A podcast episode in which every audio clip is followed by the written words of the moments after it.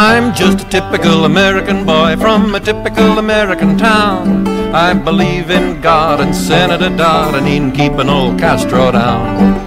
Hello and welcome to yet another episode of the Lions Led by Donkeys was a really, podcast. that was weak. And as always, someone perps into the mic to ruin my intro. This time it's Rich because I have Nick and Rich. Sorry, that was such a weak one, guys. Yeah, I, I expect better um, professional burping into the mic. Nick and Rich sounds like a shitty country band, by the way. That's because Big and Rich. Yeah, that's just because it rhymes with big and rich and it is a shitty country band. Yeah. You guys singing farm emo together. Country is awful. That's that's how we really are gonna. Our podcast is gonna break into the mainstream. Is you guys starting a shitty country band, or possibly uh, we fold this into a, a kind of evangelical church. um, cult or nothing. I'm not doing that fucking e- evangelical shit. Cult and We evangelical church is I mean, same thing, but I want to be node, node, known as a cult. yeah. I when all of our adherents dress up in matching uniforms and drink kind of themselves. I don't know. Uh, Would we go with the tracksuit? tracksuit's been taken by Heaven's Gate. Yeah, you're right. But they're so comfortable. I know, and it fits. and it fits our it brand. totally does. It Yeah. does fit our brand. We're, we're gonna take the the, the Soviet general uniforms for everybody. no, thank Every- you. everybody's a general. We can ta- officially resign my position we can- in this cult. we can take the tracksuits back because I think theirs were Nike. Ours can be Adidas because that's on brand, and everybody dies in a squat. I like it. Yes. Everybody squats in a circle. Drinking poison kava. Yeah. yep. Or or sunflower seeds. We're also not doing option. that bullshit fucking flavor aid either. No. I mean, if the Patreon is high enough, we can afford actual Kool Aid, but it's not looking good. Uh, so how have you guys been? It's been a while since we've all been on the show, same time. I know you've uh, since you're both stationed on on JBLM here in, in Washington State, you've had to struggle with the visit of the Sergeant Major of the Army. I won't ask either one of you to speak on that because it'll get you in trouble. Uh, All I'm gonna say, Joe, is it's been a long week. it's been a long week. Had a great week. Spoken like a man who purposely got out of work. He's shaking his head yes. uh, now, I brought both of you here today um, because I feel like as a group, we're all pretty. Um, we we have a pretty realistic uh, take on our all of our services. Um, like, I don't feel shamed when I say I would dodge the Vietnam draft. I think I've said it before.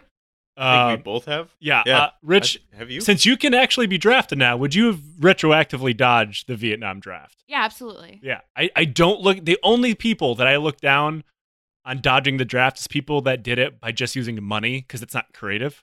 Like anybody could bribe a doctor to be like, "You have anal cysts." It's I think that's what Rush Limbaugh did, or maybe it was Bill O'Reilly. I know. They both look like they both look like sentient mashed potatoes. It's hard to tell them apart. but like a lot of rich people just kind of bought their way out.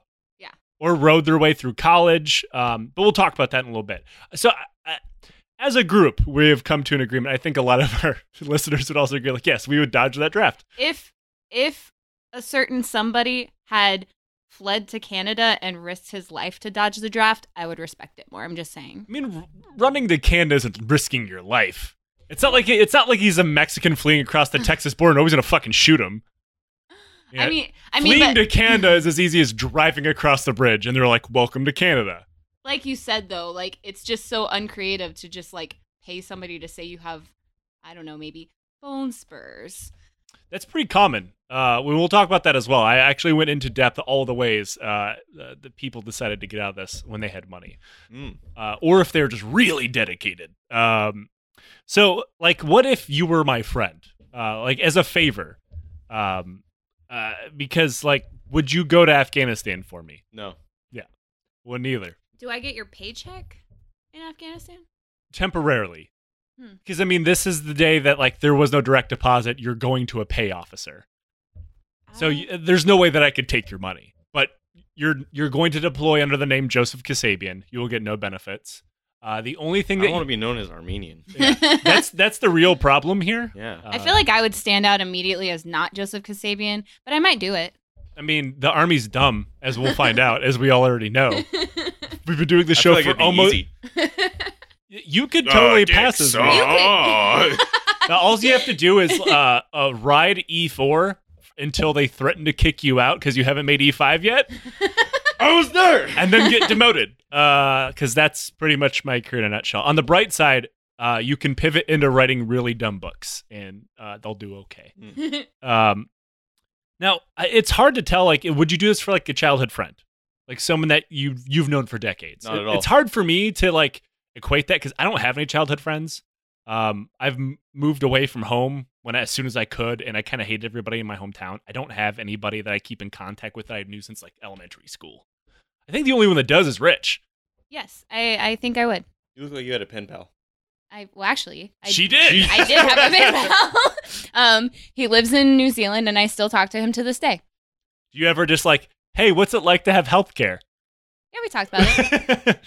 Yeah, he seems very happy. Goes on vacations a lot, like a lot, a lot. Like I don't even know, know what the dude fucking does to be able to afford all the fucking international travel he does. But uh, he breeds kiwi birds. It's the only job option in New Zealand. It's, it's crippling the economy.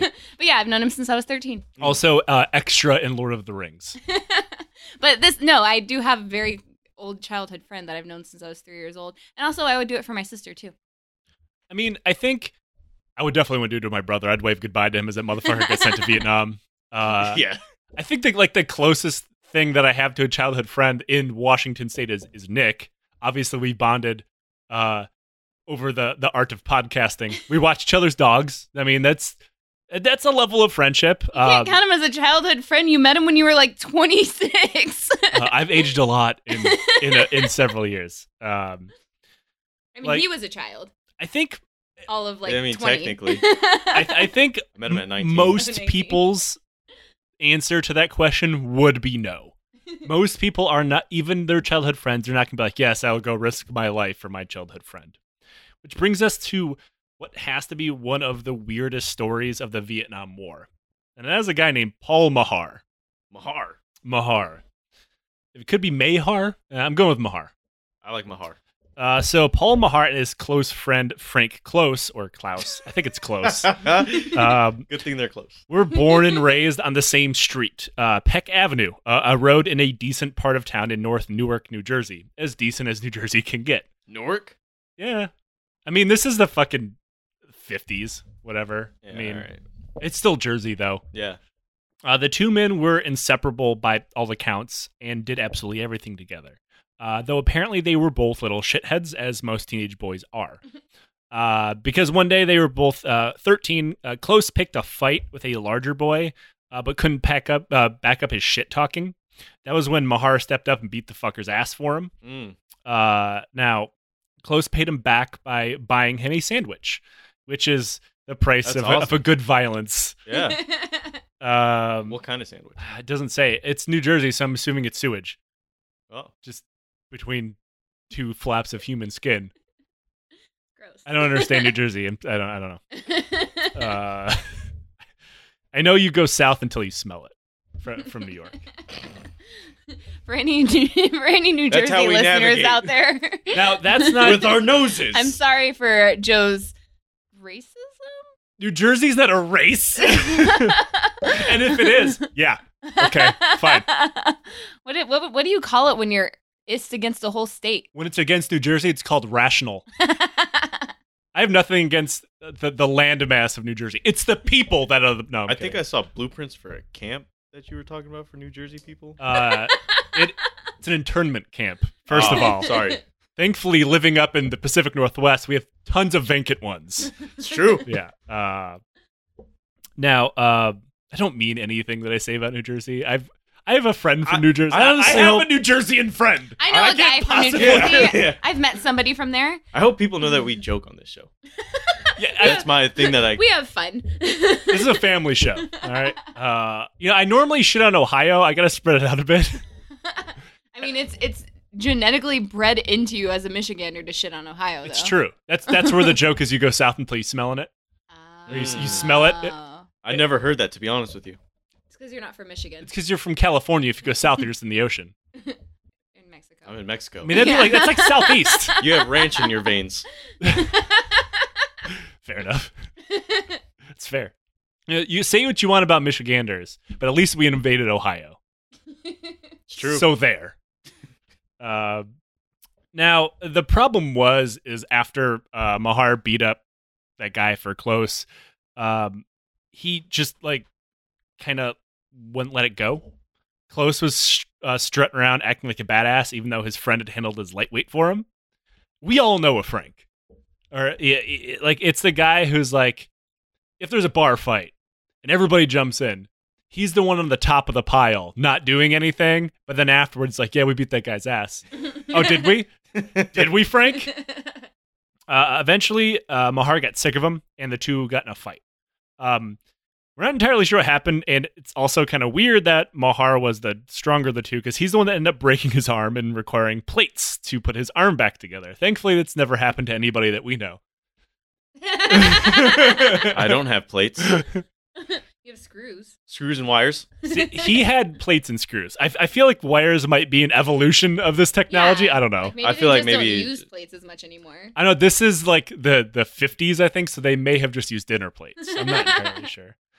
Uh, now the the next couple years, the two friends parted ways, uh, mostly because their uh, families took jobs in other places, and uh, they had to bring their families with them. Uh, though they managed to keep in contact, but since this is the late 50s and early 60s, I assume this means that they use messenger pigeons or some shit. I've heard of this thing called writing letters.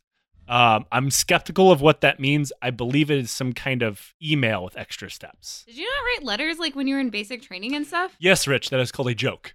I didn't write any letters. Really? Are you allowed to have your cell phone? No, You shouldn't write any letters to anybody. no. Who was I gonna write? My family? I Yeah. mean, maybe. exactly those. What were they gonna say? You, you had to have writ, uh, written letters to someone that you went to high school with, so when you went back to California, someone would have sex with you.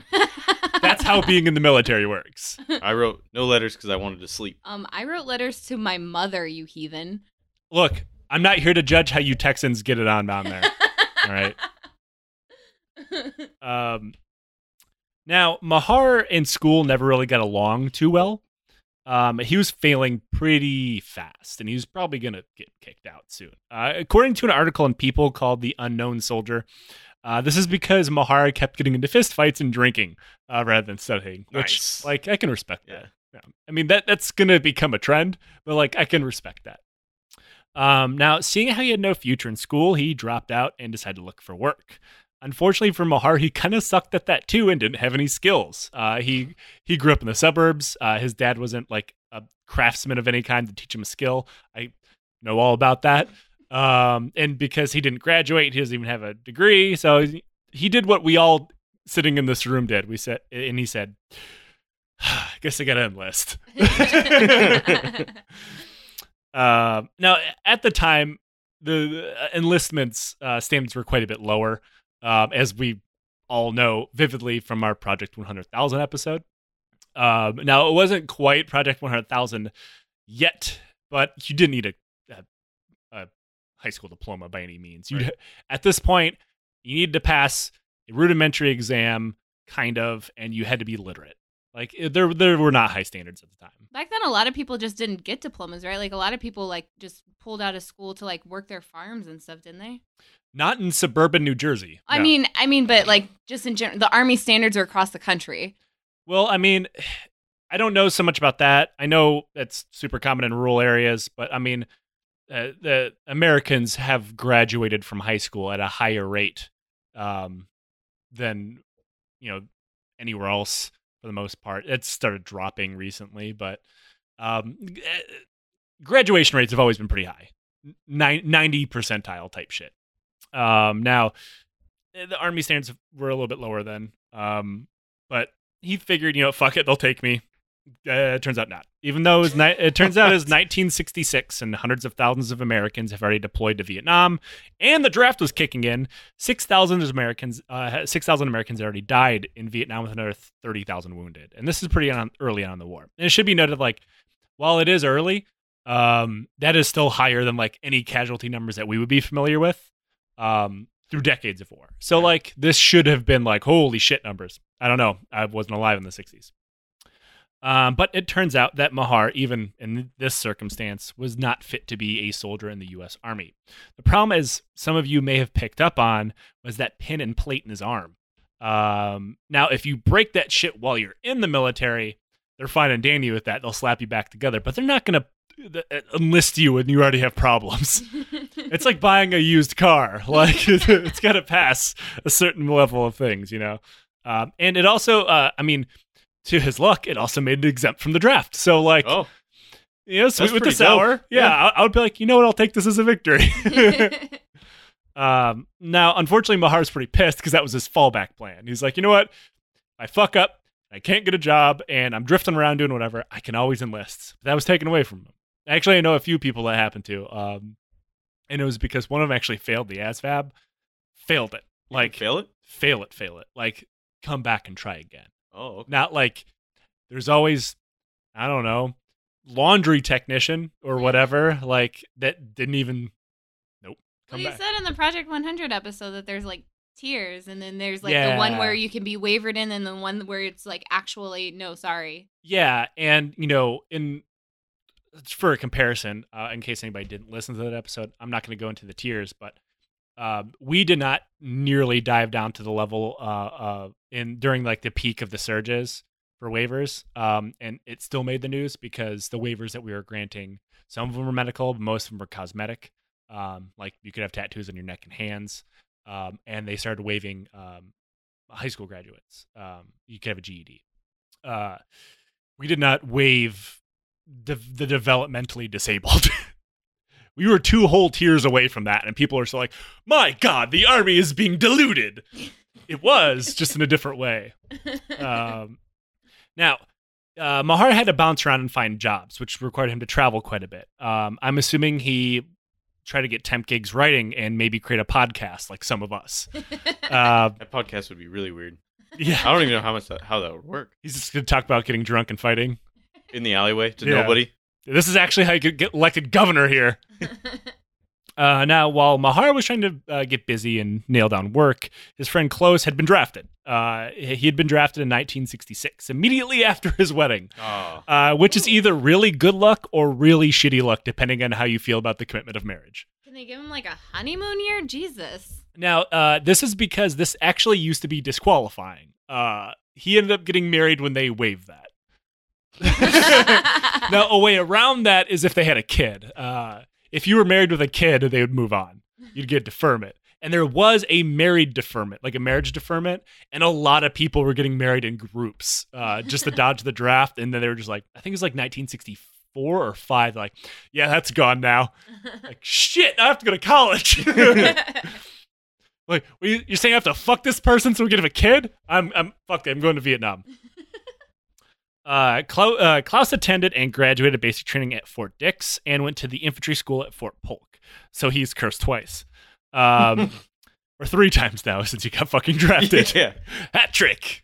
Uh, and uh, at the end of September of that same year, he showed right back up to his old friend Paul Mahar's front door in his dress uniform. Close was, according to Mahar, paralyzed with fear, breaking down with tears, uh, and and just saying over and over again, "I can't possibly go to Vietnam. I can't go to Vietnam." Uh, I feel like I know where you're going with this. uh, he had just received orders. Now, Close told him, I just got orders to Vietnam. But he had actually gotten orders to Vietnam several weeks before. Uh, and he, he said that there was just no way he could leave his wife and go. Uh, now, Mahar was be- between jobs and living in a rundown boarding house at the time. Uh, and now, remind, remember, his friend had a job that he wanted and could not get. And now he's like, I need help getting out of it. I would, I would probably not be very happy at the time. Um, now it's one of those moments in the, in your life where you're like, you look around at the things around you and you're like, what did I do to end up here? like, I, I would totally take this job, but instead I'm unemployed and living in what was uh, uh, optimistically called a flop house. so it's like, not good. Um, Maybe they could turn that O into an I and flip it. it's a flip house. Yeah. Uh, I think drunks call that a moment of clarity. Uh, now, the thing that you remember how I said he'd gotten orders several weeks before? It's because he was AWOL uh, already. Wow. Yeah. Um, and he decided to uh, tell Mahar that after they had been talking for several hours. Um, yeah, his leave had run out a couple days before, and he just went to his buddy's house. Now, remember, he's married. So he's like, uh, and he told his wife at the time. Now, his wife is in on this for the most part. Um, eh, telling him that he should probably go AWOL. And it was her idea to just go to Canada. He didn't want to do that. Um, now, the problem was this is pretty much the worst way to get out of going to Vietnam. He had already been drafted, and they tended to care about getting him back. It's a crime to desert. I mean, it is a crime to dodge a draft, too, if you're dumb and just burn your draft card. Like, there's ways around it. And I'm not saying people who resisted the draft by burning their draft card is dumb. They just went about the worst way possible and faced, you know, prison sentences for it. There's there's so many different ways to get around it without going to prison. Going to prison to dodge the draft is just purely a, a political stance, which I have respect for, but also just go to Canada. um, now, dodging the draft from the beginning was the smart way to go. There was an obvious route to Canada that upwards, uh, and it, it, this is actually like the lower limit that 30,000 American men took. Some people say it's as high as 100,000. Jesus. Yeah, which, Wow. Like the Oregon Trail. yeah, yeah. Uh, this ended up being something of a wash because around the same number of Canadians moved south so they could fight in Vietnam. really? Yep. Like 150 of them died. One of them got the Medal of Honor. But why? War tourism. It's the same reason why when World War One started and the U.S. kept Oh, its yeah. ass out of it, Yeah. tens of thousands of Americans went north and fought for Canada. Just kind of what bored white people do. Because war is fun? No, that's not right. War is hell. That's the saying. uh, war is considered a badge of fucking manly honor and ma- and masculism and you know adventurism and all that other bullshit. And, and remember this. Remember this is the war that destroys all those ideas. like this is this generation's World War One. Like they met, they're marching off to fight communists, and while everybody's kind of not sure where Vietnam is on a map, um, they know they're gonna go do their duty just like their dad did, and everything. And like it's the right thing to do. Just like in World War One, everybody thought war was romantic and and gentlemanly, and then they choked on their own lung fluid, and that died pretty quickly. Just like in this part of the war, draft dodging isn't that high, or draft resisting, or desertion, whatever you want to call it um, isn't that high. But by the end of the war, so fucking many people were deserting and and evading and resisting in various different ways. So like, it hasn't even though upwards of six thousand people are dead already. That's doesn't really register with people quite yet. They haven't been. Uh, their brain hasn't been broken yet. Not to mention, you know, after we've been at war for with Vietnam or in Vietnam uh, for a couple years, at that point, that's when tens of thousands of people are coming home wounded. Be like, dude, this shit sucks. So, Do not go. so I guess I guess maybe like if you think you're going for the right reasons or valiant reasons and you think you're going to win, maybe then it's glamorous. Why and wouldn't we win? We're fighting a whole bunch of rice farmers there wearing Right. flip flops. And then, but then once they realize that the war is completely fucking off kilter and everything you thought about was wrong, it's like, no, thank you. Yeah. Yeah. I mean, Huh. by the way, people in black pajamas and flip flops now have a winning record against the United States military. So, True. I mean, they're like 2 and 0 right now. Well, 3 Tell us 0 if you something count about Iraq. our seriously uncomfortable uniforms.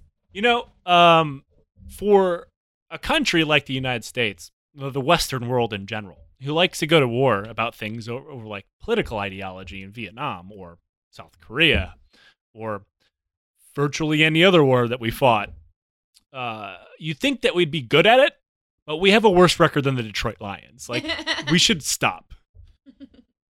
Uh, it's like the guy at the bar who just burns out uh, every single time, and women are giving him fake numbers. The next one's the one. We're gonna turn this motherfucker around. This dry spell's gonna end. oh, oh, I got it. Hasn't it. happened yet. I got it. hey. No, America is the drunk guy at the bar that gets in fights so that they can feel something. No, the drunk guy at the bar who's getting in fights because they could feel something was already an American at war. um, now, there's a lot of problems that came with going to Canada. Distance, for one. Um, you know, if you live in Texas, it's going to be a bitch to get up to Canada. Uh, also, maybe you disliked hockey. I don't know. Now, the, the people fell into largely two groups. That was the evaders, people who had not yet been uh, brought to a draft board yet, and the deserters, people who have been drafted and get the fuck out as soon as they have the chance. Uh, most evaders were middle class college students who had run out of money or time on college deferments, uh, and they could not continue to dodge the draft by staying in school. Um, most of the deserters were lower class, uneducated, and were drafted straight out of high school. Weird how that Now, originally, the Canadians hadn't been too cool with this. Uh, now, uh, with it, it didn't look good uh, to be an ally, but also like actively hurt the American war effort by accepting tens and tens of thousands of draft dodgers. Uh, so at first, they forced you to bring uh, a copy of your discharge paperwork showing that you had, you know, maybe you were draft ineligible or you had already served you were dodging anything. Like, no, look, I'm good. I'm just going to Canada. I don't know. So those are obviously those start getting forged because it's. I mean, it's the '60s. They're not just gonna pull up a computer and double check Yeah. this shit. Uh, but that they came around in 1968. Uh, also, it kind of helped that desertion was not a crime in Canada. So, and it did not cover uh, that particular crime under the UCMJ was not like a federal statute or anything. So it didn't like Canada wouldn't um, extradite you for it. it. It was a law that effectively did not exist in Canada. So they're like, yeah, you're good. Come on through.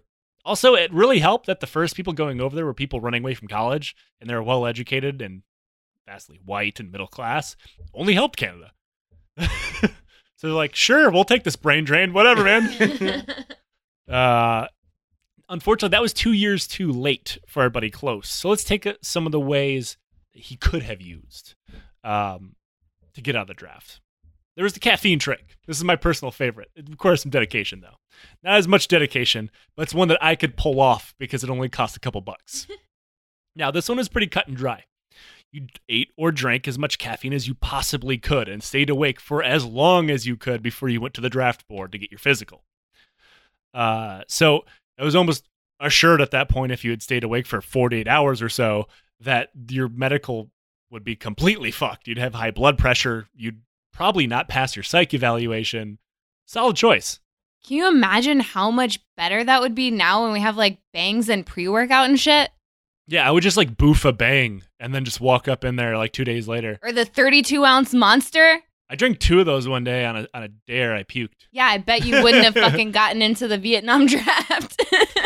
I don't know. I don't like my ads. I wonder what they did like to stay up. There's no games to play. can't, can't play Get- games on your phone or Call of Duty or something. Yeah. some Get shit. ripped on caffeine pills and read a book. I don't know. Oh yeah, that'll put me to sleep. I, I, I there was also some stories where people did it a lot easier and they just took acid before they went in there. Nice. Which like, man, I don't know, but I'm at this table with a whole bunch of dragons and shit. Like, These No, should sound like Dr. so Banana. much fun. and there was another one that I might be able to pull off: contact lenses. Now, I'm wearing contact lenses right now.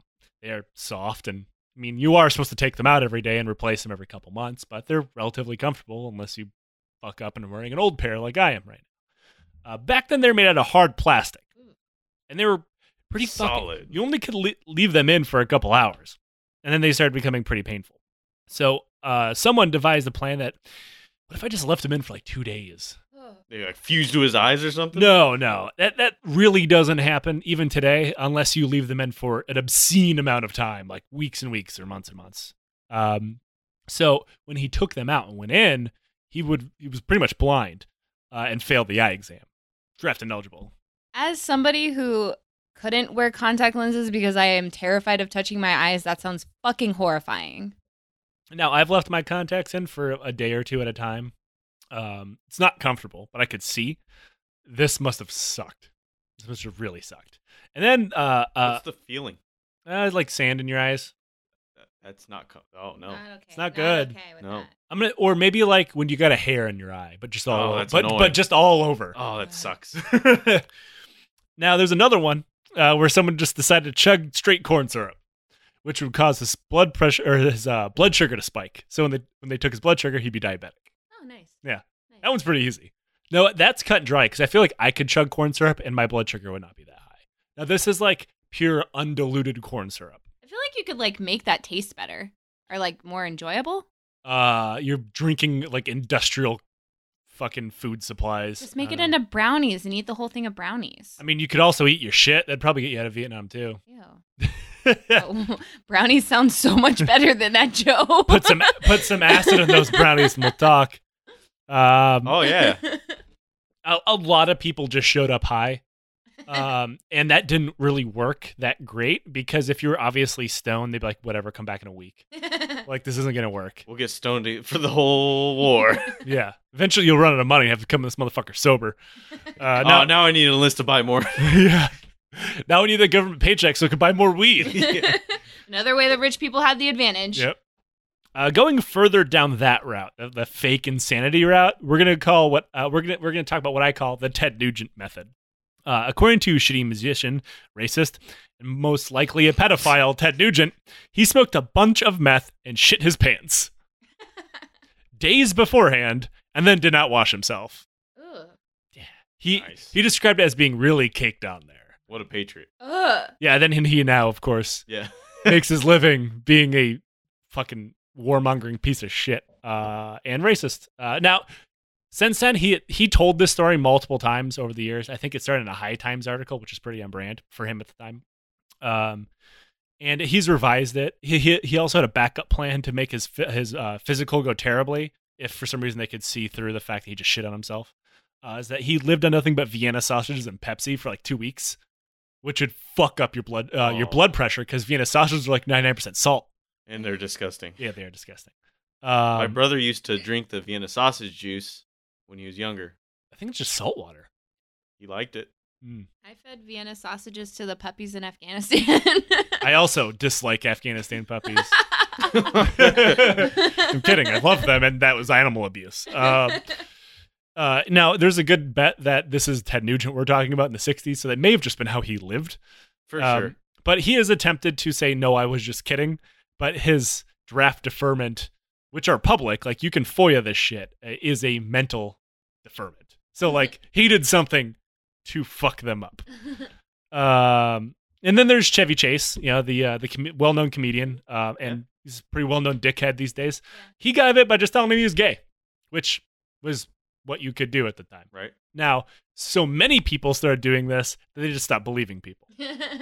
Uh, I need to see you fucking. yeah, like there was numerous uh, uh, tales of like people going to the draft were like, "Yep, I'm gay," and someone's like, "Well, suck my dick." He's like, "Nope." I mean, Until they found the one guy that would. S- y- I would. I, I'd suck a dick to get out of Vietnam. I'm sorry, but Hold this, on. This is the million dollar question. Like, would you suck a dick for a million dollars? Every soldier's like, yeah, absolutely. it's a million bucks, Uh, man. wouldn't even have to be a million. yeah, like fifty grand. Yeah. Oh, fuck yeah. I'm sure. I'm sure you've all had worse things in your mouth. Yeah, Would you have definitely. to let him I've had humid shit in my mouth, so yeah. Would you have to I've let got him? dysentery. That's how you get dysentery. Would you let him finish? Like, do you have to finish the dude off, or like Uh, that, that that's all contract Yeah. negotiations. We'll have to talk about to later. completion. to completion? Yeah. Oh yeah, dude. Otherwise, otherwise you're just not gay. Two minutes or less. they start a timer. Yeah. If you're not good at it, then you're faking. yeah. God damn it. The pressure's on. now, before we laugh too hard at this, and we already have, uh, this is the military in the 1960s. Only a couple years ago was being gay in the military okay. So, way to go, U.S. military. Uh, now, you could apply for a conscientious objector status. Uh, at the time, your CO status had to be directly linked to a religious institution or a traditional belief. Um, that is pretty restricting because you had to like bring character witnesses to prove like, no, I'm really religious, and like priests generally won't lie for you, which is a huge downer because they will rape you, but they won't lie to the government Right. for you.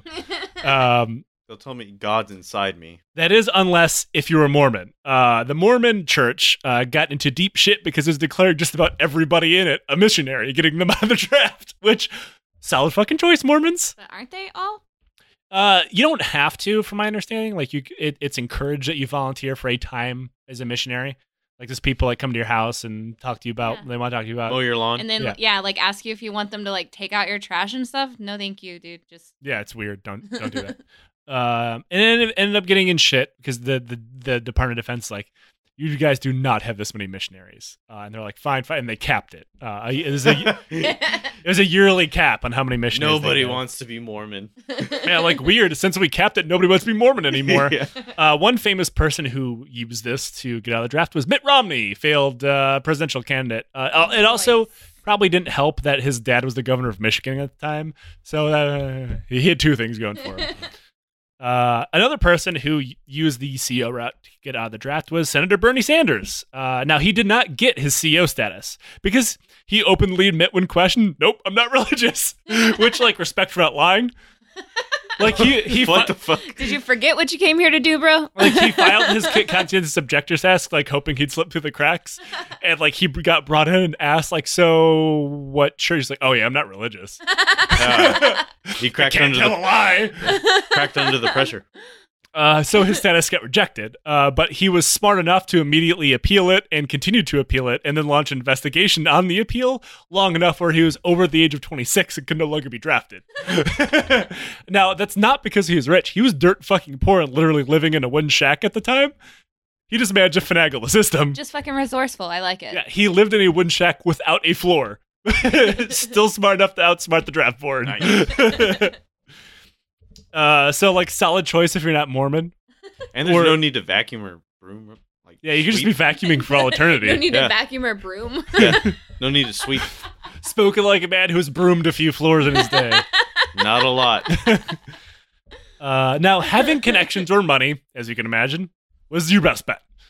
Uh, enlisting in the National Guard was a good way to get out of Vietnam service because the guards and the guards' ranks were always swelled to bursting for this exact reason. Now, the National Guard did deploy to Vietnam, but in much, much fewer numbers, like fifteen or twenty thousand total.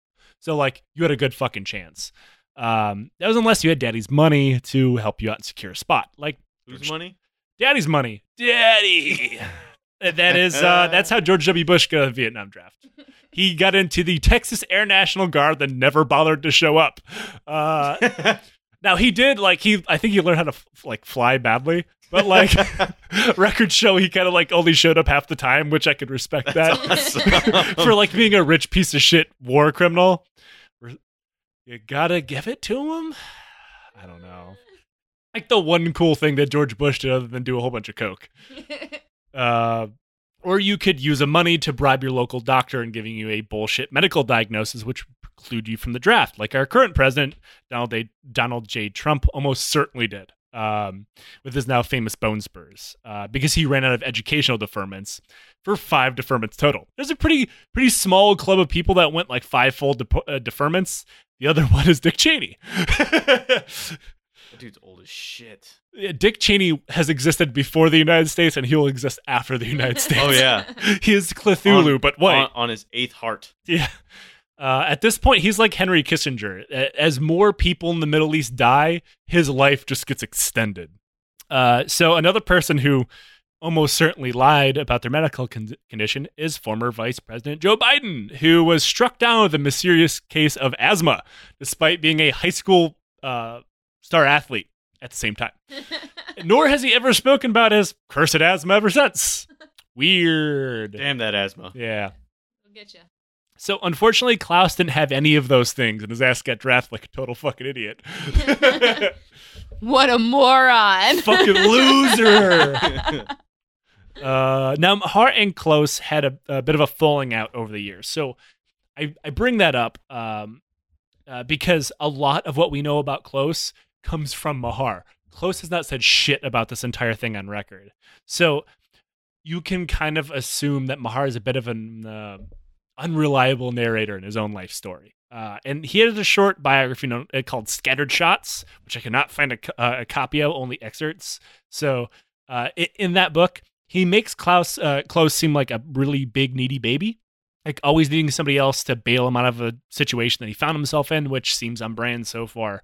So much so that like he said, "quote It was Frank's way. It was the nature of our friendship," which doesn't sound like a good dynamic.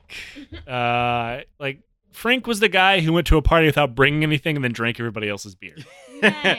the guy that shows up to the smoke pit and always bumps. Yeah, he, have you guys get a cigarette? Man, god damn it. Um, the two sat down to try to figure out a way out of this um, uh, and, and to get close out of the war. And that's when they eventually worked out a plan. A kind of really, really dumb plan that you expect a couple 18 year olds to figure out. He didn't want to take any hunk spunk, so It's like, have you tried doing meth and shitting yourself? Hmm. Have you tried being rich? Fuck, that didn't work either. Uh, Mahar would replace Close in uniform. Nobody in the unit Close was going to had any idea what he looked like, so that would hardly be a problem. And they could can like Twitter stalk him or whatever. Uh, they could forge Close's records because somehow back back then his 201 file, which was the personnel file back then, I don't know what it's called now. Uh, the information like his height, his weight, his eye color, all that stuff was filled in with pencil.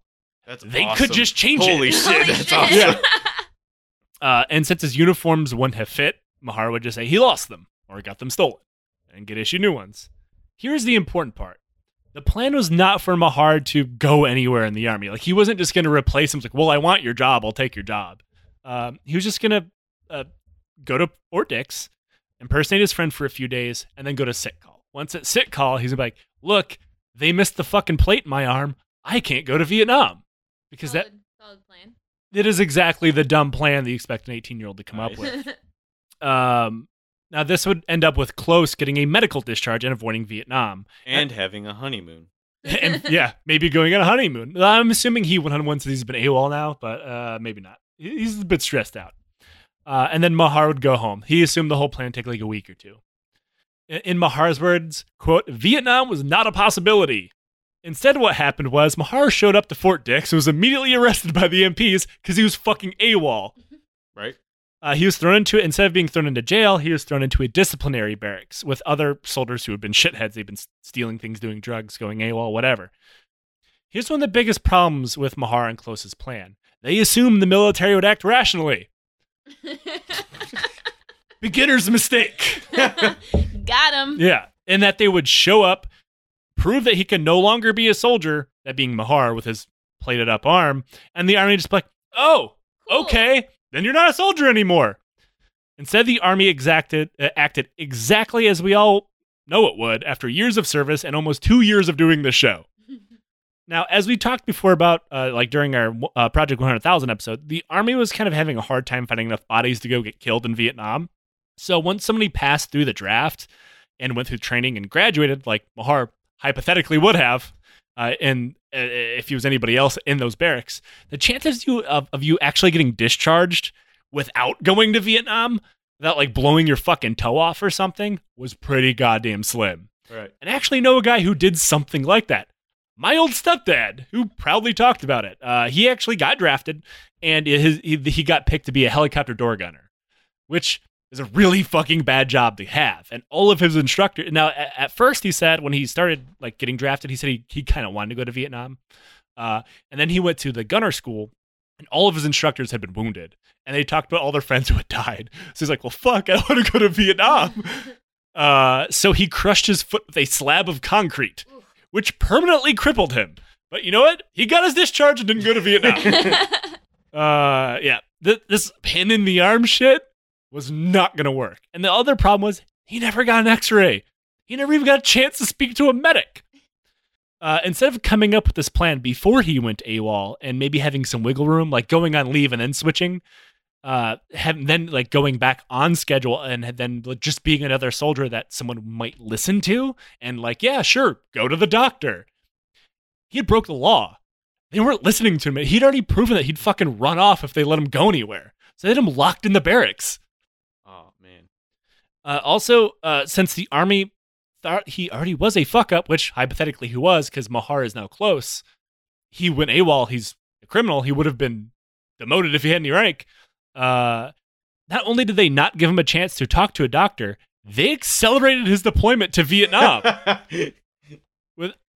Only five days after showing up at Fort Dix, Mahar was standing on the tarmac of McGuire Air That Force Base, sucks. given a pack of cigarettes by a sergeant and shoved up the ramp to a cargo plane. Got a pack of cigarettes? Yep.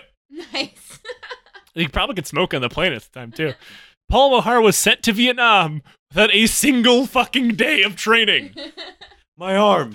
But there's plates in it.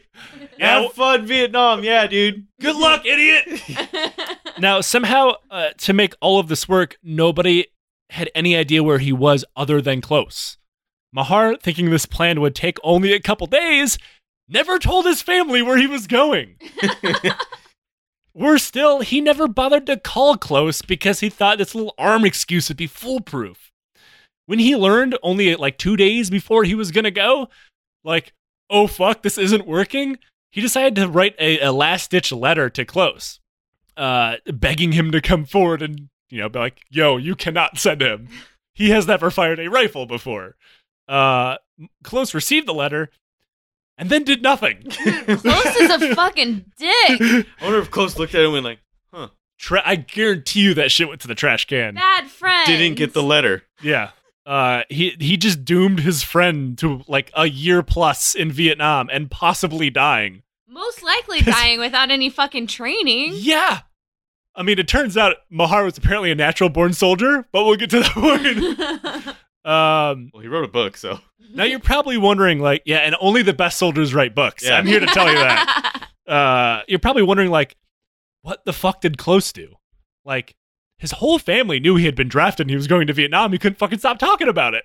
and now he's on his honeymoon. And there's no way that he could be like, oh, yeah, guess the army isn't sending me to Vietnam. That doesn't fucking happen. so he just kind of, like, and then you have to have an excuse, like, oh, yeah, you remember Paul from down the street when we were kids? i got him to go to my place. like, that's not going to fucking work. Uh, it, like, and now he's going to have to go look for a job because he doesn't have the fucking army to pay him anymore. He packed his bags, told his family he was going to Vietnam, and then moved down the street to Asbury Park, New Jersey. It's like two hours away. That's awesome. and then he worked the night shift at a donut shop using Mahar's Yes. social security number. Did his wife go with him? yeah, his wife was in on the whole thing. Oh, okay. His wife actually sent Mahar care packages the whole time Well, that's nice. under his own name. Because remember, Close is in Vietnam. Yeah. I'm like, Close, why are you sending yourself a care package? He was assigned, so uh, Mahar, who is now close legally, uh, but also illegally, his, real, his whole thing is gray, uh, was uh, assigned to the 25th Infantry Division and put on a five day orientation course, which is like something I'll consider like the left seat, right seat that we do now. Like, this is how you, this is how we, how you'll patrol without getting killed immediately. And also, a lot of these guys, they had trained with the M14 rifle. They get sent to Vietnam, they get given an M16 uh, because it's a Vietnam only weapon. Like if you were stationed in Germany at the time, you'd get an M14. So they had to go through training how to use that too. Uh, now, this would be the only training he ever got before he saw combat for the first time. Five days, still never having fired his rifle. Uh, he had never, he didn't know how to take it apart. He didn't know how you even don't need to. Yeah, never need to clean it. Remember? yeah. uh he didn't know even the most basic soldier skills which is like everybody's like oh that's weird but but thankfully instead of like casting him out like an outcast they uh uh, people took pity on him and trained him. It's probably because like this fucking idiot's gonna get me killed. Yeah. um now it, it, it should come as no surprise to anybody that the nco put in charge of them were very fucking unimpressed with him as a soldier. And there's probably a good reason for that because he wasn't one. Uh, uh, and to his credit like a professional fucking wrestler in the 1990s he never broke his cover he never fucking told it he never ran to the first sergeant like i don't need to be here he just like, well, I guess I need to learn this shit. Because like he he hit the ground, he's pretty practical about the whole thing. He's like, well, that didn't work. Now I need to learn as much as I can, or I'm gonna fucking die. And the this is- name part for me would be the hardest. I'm close. Close. Yeah. Close. Uh, now the, the important this is important for him because even though soldiers were helping each other, it, it through what was probably the hardest point of any of their lives, they had to like he had to look really fucking dumb asking them how to do the most basic shit on earth, and them actually teaching them is pretty impressive. Like imagine you had a private go up to you at like a range, like, so this gun, how do I make it gun? And you're like, what? I've never done this before. Like he didn't have, he's never fired a gun before in his entire life. He didn't even understand the the the basic concepts of marksmanship. Nothing. He didn't know how to use a hand grenade. He didn't know how to like use half the gear he'd been issued. This is awesome. Yeah. Uh, though his skills may have been non-existent, that did not mean Mahar was not equipped with a massive set of balls. Uh, only two weeks after arriving in Vietnam, um, his platoon was traveling by boat, uh, like really shitty ramshackle boat. I think it was like a, one of the little sampans that the Vietnamese used, not used to having fully loaded soldiers in it. It, it overturned and dumped them all into the river. They were all carrying 40 to 70 pounds of gear. They sank like rocks. Uh, Mahar jumped right in and rescued several people and re- even saved a man's life with CPR. Nice. But because he was a private, they gave him an ARCOM, an Army Commendation Medal, which I is wonder if he knew CPR or he was just guessing. I, am I'm assuming I'm pretty he, sure he he didn't get learned- training on it. Yeah, I was just trying to make out with him. Uh, Yeah. He's alive. He's good. He's awake. I'm re- I'm really into breaking people's ribs. Uh, it should be pointed out that an ARCOM is the same medal that I was awarded for helping set up an Orange County chopper show. So, yep. uh, Mahar became fast friends with his new platoon mates. Uh, the, he found something that he had been lacking for most of his life. Um, but he's like a great kisser. uh, he had structure. Um, he had something to do every day. He uh, also probably helped that he couldn't just get shit faced all the time and skip out of class. Uh, also, hilariously, Mahar said he was able to get along with all these soldiers from various different walks of life, um, despite you know not being one, because of his time as an alcoholic in a flop house in Pittsburgh. Yeah, like uh, that tracks. because like most of the time, soldiers are really only one shade shade removed from being drunk and homeless people. Uh, it's like that show 60 Days In, where like a bunch of people get thrown into jail. Oh yeah. Uh, and they're like from the street. Uh, they have never, they're not criminals. They just get thrown into like the worst fucking jails in America. And the only person that ever just like doesn't find a problem with any of it's like a veteran. Because I'm not trying to say like veterans are just better at things than some people. They sure maybe they're better at being incarcerated. Uh, because like even in the best of times, your platoon's probably full of a drug addict, people with unmedicated mental illness, and gangbangers. So it's like, I'm home. yeah. and you are used to being incarcerated pretty much. Yeah, you can. Nobody can lay around on their bed and do nothing for hours like a soldier. Uh, now, unfortunately for Mahar, the combat skills he had been taught secondhand by his platoon mates were going to become incredibly important. He was about to see some of the heaviest fighting of the entire war up to that point. Uh, he's going to be going to what is known as the Iron Triangle, the 120 square mile area that had never once been able to be taken controlled by any of Vietnam's invaders over the years. And there has been plenty. It's jungle Afghanistan, Oh, God. effectively. It was a place of so many tunnels, fortifications, and booby traps, it would have been impossible to count. Mahar was thrown into this death trap uh, as a part of Operation Attleboro, a massive operation that planned to swarm the area and force the VC to fight. You know that thing that always worked so well? They were literally just like, let's just keep throwing soldiers at them until they have to fight us. That seems like Solid. real World War One energy there. Uh, Mahar fought without any fucking training against thousands of North Vietnamese regulars who had significantly more training than him. Over uh, 100 Americans were killed in the operation, and over 400 were wounded. He was not one of them. Uh, Mahar, to his credit, not only did not get hurt, he did pretty goddamn well. He became known around his unit for being the best tunnel rat around. That sucks. Mostly, it's- it had a lot to do with his short stature. He's like five foot four and 140 Well, you know, pounds. When you're the best at it, obviously, yeah, you're alive, but uh, they keep going to you for it. Yeah, well, he kept volunteering. What? Yeah, Why? I don't know. Uh, Mahar having access. It's his time. It's, It's to be quiet. Good at something. I mean, yeah, he's like, well, I'm not so good at being a soldier, but crawling through these tunnels. Now he had accidentally volunteered for an entire entire war, so I guess he found no problem volunteering to crawl through miles of VC tunnels, uh, armed with only a flashlight and a pistol. He does admit, though, he literally shit himself in fear the first time he actually ran into something in the tunnel. Uh, something was not a person, though. This is a shadow. It was a rooster. uh it, it, the, the the Vietnamese actually like the the VCs actually hid them in parts of the tunnel, uh, like strapping razors to their legs, like they're actually cockfighting, and so it would make loud noises to alert that somebody was coming, and then attack them. Uh, That'd be fucking terrifying. Oh, did they put little uniforms on the rooster? yeah, they actually had to go to a, uh Ho Chi Minh political school first too.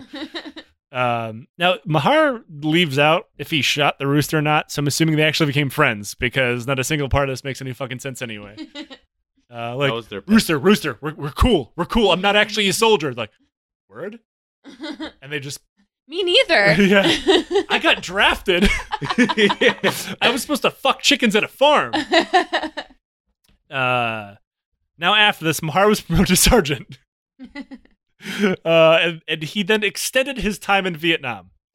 Now, the reason for this was because Mar, uh, Mahar obviously accepted that the army was not going to let him go, so he might as well just get the uh, discharge as fast as possible.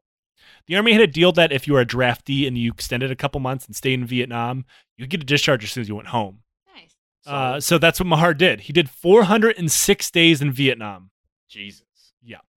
Without a single day of training and got promoted above his peers who were actually soldiers. Once Mahar got home, he and Close hung out and got drunk. Not because they wanted to catch up.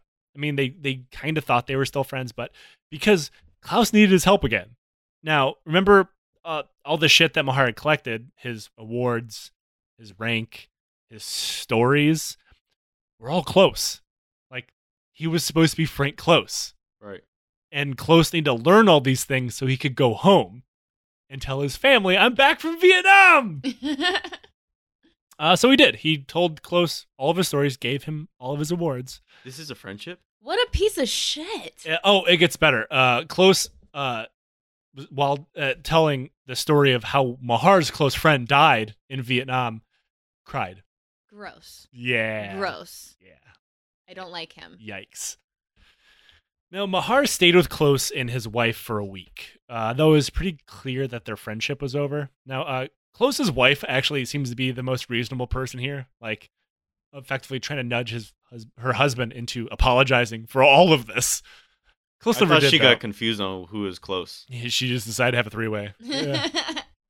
uh, yeah, like there was. She was like, "No, you, you almost got him killed." Legally, he was her husband. right? It's like I get one. I'm still Frank. Uh, now, his wife's like, you could have saved him at literally any point and did nothing. It's true. Uh, furthermore, Close actually began to dislike Mahar. Um, now we're we're not entirely sure of the truth of this. Close has never told his side of the story, but Mahar said, "quote I had taken his rite of passage and his manhood, and he resented me for it. You didn't take it. You, it was given to you." oh yeah, he was like, "Here, have it." After that week, they parted ways and they would never see each other again. I think Mahar was rightfully pissed. Uh, Close had been at home living the kind of normal life that anybody would have wanted Yeah, I'd love to work at a donut shop. and enjoying his family while Mahar had been nearly getting killed for a year without any training. There was another problem. Mahar was not close, but had served under his name. And as far as the government was concerned, nobody named Paul Mahar had ever joined the military. And he was certainly not a combat veteran. Not only did Mahar want to use the benefits he had rightly earned and Close was fucking using, he wanted recognition for his service. You know, he wanted to be recognized as a Vietnam veteran. He wanted his college money. He wanted VA care, which Close was using, by the way, the whole time. Holy fuck. Yeah.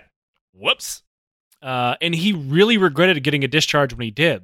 Like a lot of people after serving overseas or being in the military, uh, when they get out, they don't really know what to do with themselves. He was bored and listless. Um, and Mahar missed the army. Once back in the U.S., he attempted to reenlist under his real name and was rejected for the pin in his arm. Holy Wow. shit. This Yep. this is fucking nuts. So after that, he just kind of drifted across the country, picking up odd jobs, getting drunk, and being depressed. Because while Mahar may have not gotten any veteran benefits, he was going for the whole veteran experience. Um, he got also got married twice with as many divorces and had a child. Uh, he was one racist coffee company away from being a vet bro.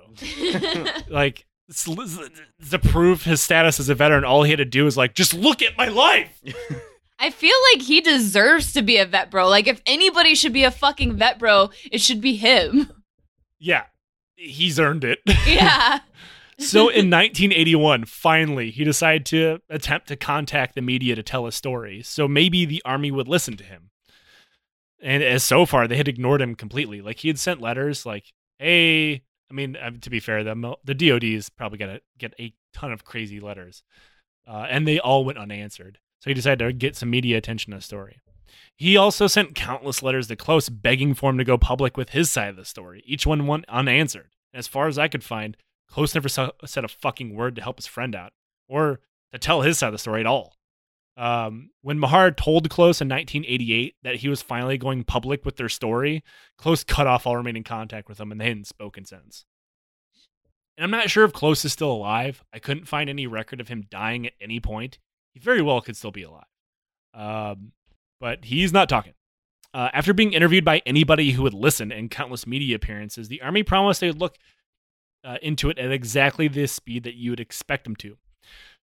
Ten years later, in 1991, Oh my Oh, wow. god. while all this is going on, uh, Mahar made his rounds to hang out with his old buddies, who, after finally hearing his story, he finally broke his cover. In 1991, they're like, holy shit, that's making a whole lot more sense now. But also, it probably made a whole lot of them feel like shit because, like, you got promoted to sergeant. Which, like, hope you feel real good about that one, NCOs in the room. Uh, guy got promoted just by not dying. Solid. Uh, finally, in 1993, the military recognized Paul Mahar as a veteran of the Vietnam War. and awarded him the best prize in the world his discharge papers. Nice. Uh, the army 14, yo. now the army actually had to base their uh, investigation on dental records and handwriting, also noting the fact that several of Mahar's army buddies, who knew him as Frank Close, definitely had pictures of them in Vietnam together. that probably helped. they didn't have Photoshop.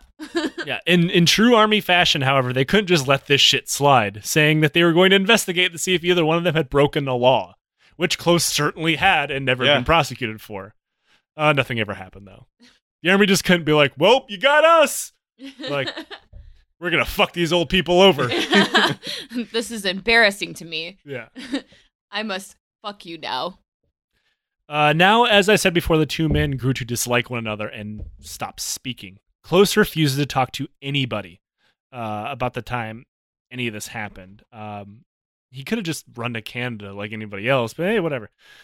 He's also never once answered a journalist's request for comment. And even the army said he was completely unhelpful in their investigation, which literally the entire investigation could have been wrapped up in five seconds if he's like, Yeah, I'm Frank Close.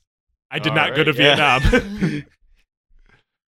uh, it should be pointed out that Mahar never wanted to be seen as a victim, and he didn't want Close to get in any trouble.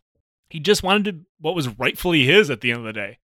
Like, he never ended up using his education benefits, um, but he, I mean, to be fair, he wouldn't have gotten them until 1990. Yeah. Uh, but yeah, he just wanted like recognition. It's like Right. I almost fucking died. I earned it. Uh, and he lived out the rest of his life in Idaho. Uh, he was died in September 21st, 2004, in Coeur d'Alene, Idaho. He buried with full military honors. Close did not attend the funeral.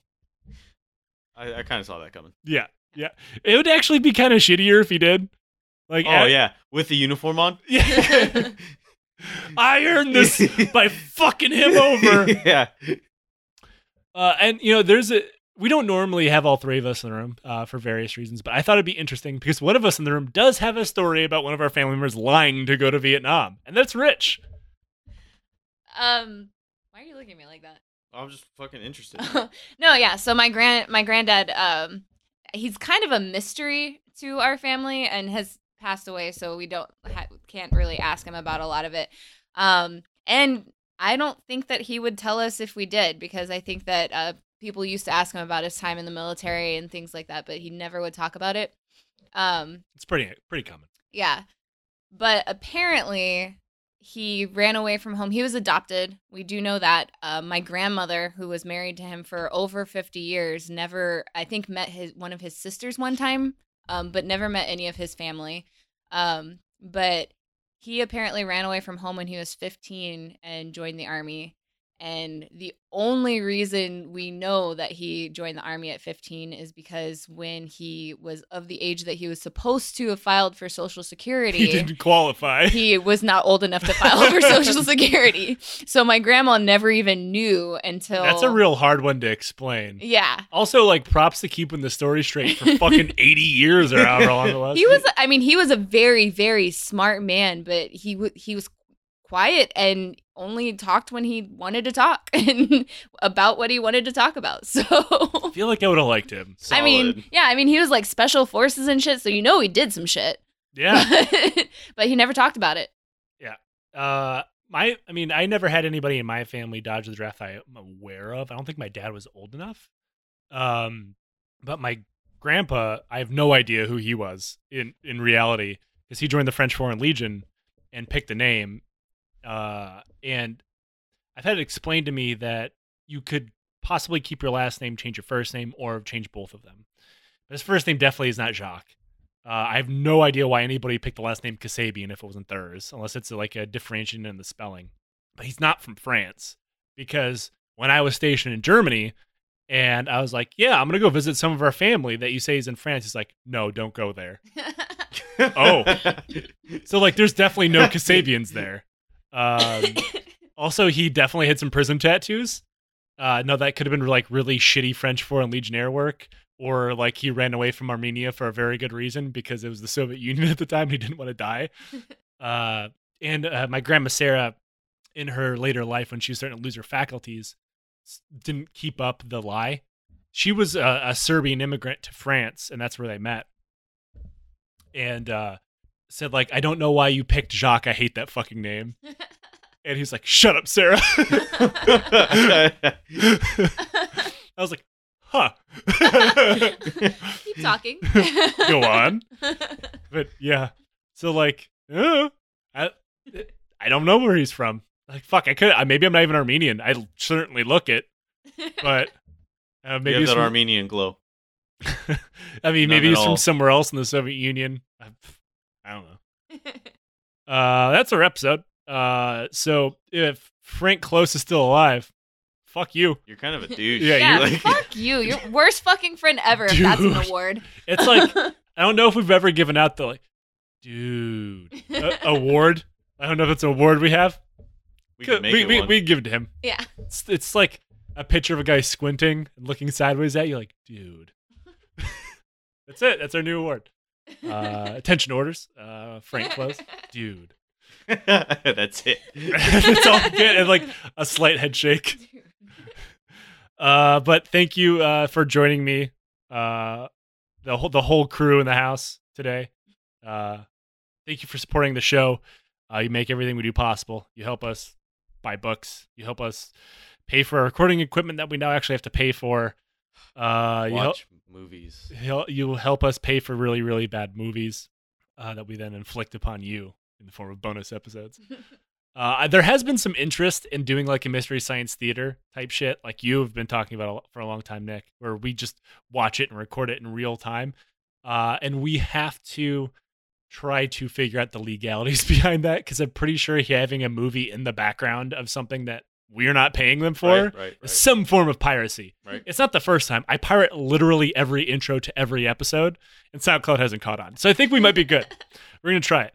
Uh, but Way it- to announce it. Yeah, way to tell them. yeah, I, I've done it before. I've stolen so many Sabaton But it's songs also now. like it's the intro. I'm only stealing like five seconds of Yeah. it, and I'm not stealing. I'm redistributing it to the masses. You motherfuckers. Uh, but if you don't want to give money to us, that's fine. Our show will always be free and ad free. Uh, We're free. so, uh, y'all, we do something on the show called Question from the Legion, and we got some questions today.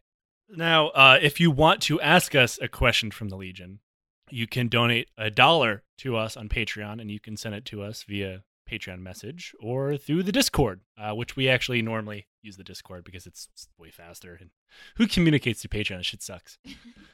uh, now, what was the dumbest thing that you've ever been ordered to do in the military? Hmm. God damn, that one has layers. Huh, onions.